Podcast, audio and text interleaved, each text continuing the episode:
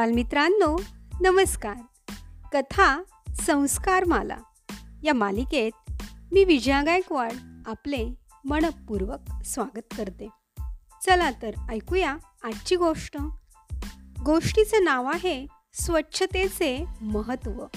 लेखक आहेत प्रमोद रोहनकार आणि गोष्ट आहे किशोरच्या दिवाळी दोन हजार चौदा या अंकातील. गुरुजी विद्यार्थ्यांना म्हणाले मुलांनो आज आपण वनभोजनासाठी रामराव पाटलांच्या मळ्यात जाऊया. हो गुरुजी आम्ही घरून जेवणाचे डबे घेऊनच आलोत. मी अगोदरच पाटलांना विचारलं आहे आणि त्यांनी संमतीही दिली आहे. तेव्हा चला आता. गुरुजी आणि विद्यार्थी विद्यार्थिनी रामराव पाटलांच्या मळ्याकडे निघाले. बोरगाव पूर्णा नदीच्या तीरावर वसलेले. मात्र नदी तशी गावापासून दूर आणि म्हणून सगळा पाण्याचा वापर पाटलांच्या मळ्यातील मोठ्या विहिरीवर असतो. सारे गाव याच विहिरीवरून पाणी भरते.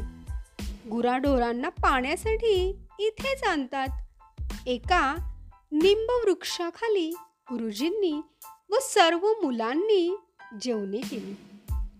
गुरुजी ही बघा म्हैस बसली आहे बरोबर बोलला सुराम. अरे इथूनच सारे लोक पिण्यासाठी पाणी नेतात आणि इथंच ही जनावरं डबक्यात बसलेली असतात. म्हणूनच विहिरीतलं पाणी दूषित होतं. त्या पाण्यात अनेक रोगजंतू निर्माण होतात. आणि मग गावात रोगराई पसरते. गुरुजी मला एक शंका आहे. बोल सदोबा हे पाणी दूषित होऊ नये यासाठी काय करायला हवं? चांगला प्रश्न विचारलास तू. सर्वप्रथम विहिरीच्या आजूबाजूचा परिसर स्वच्छ ठेवावा. जिथं पाण्याचं डब कसं असतं? त्या ठिकाणी गुराढोरांना बसू देऊ नये. आता लवकरच पावसाळा सुरू होईल.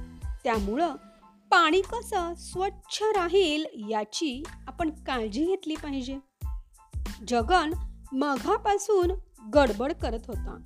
तो हळूच म्हणाला पण गुरुजी आपल्या गावात दवाखाना आहे. ते या विहिरीत औषध टाकतात ना? शाबास. अगदी बारकाईन लक्ष आहे हो तुझं.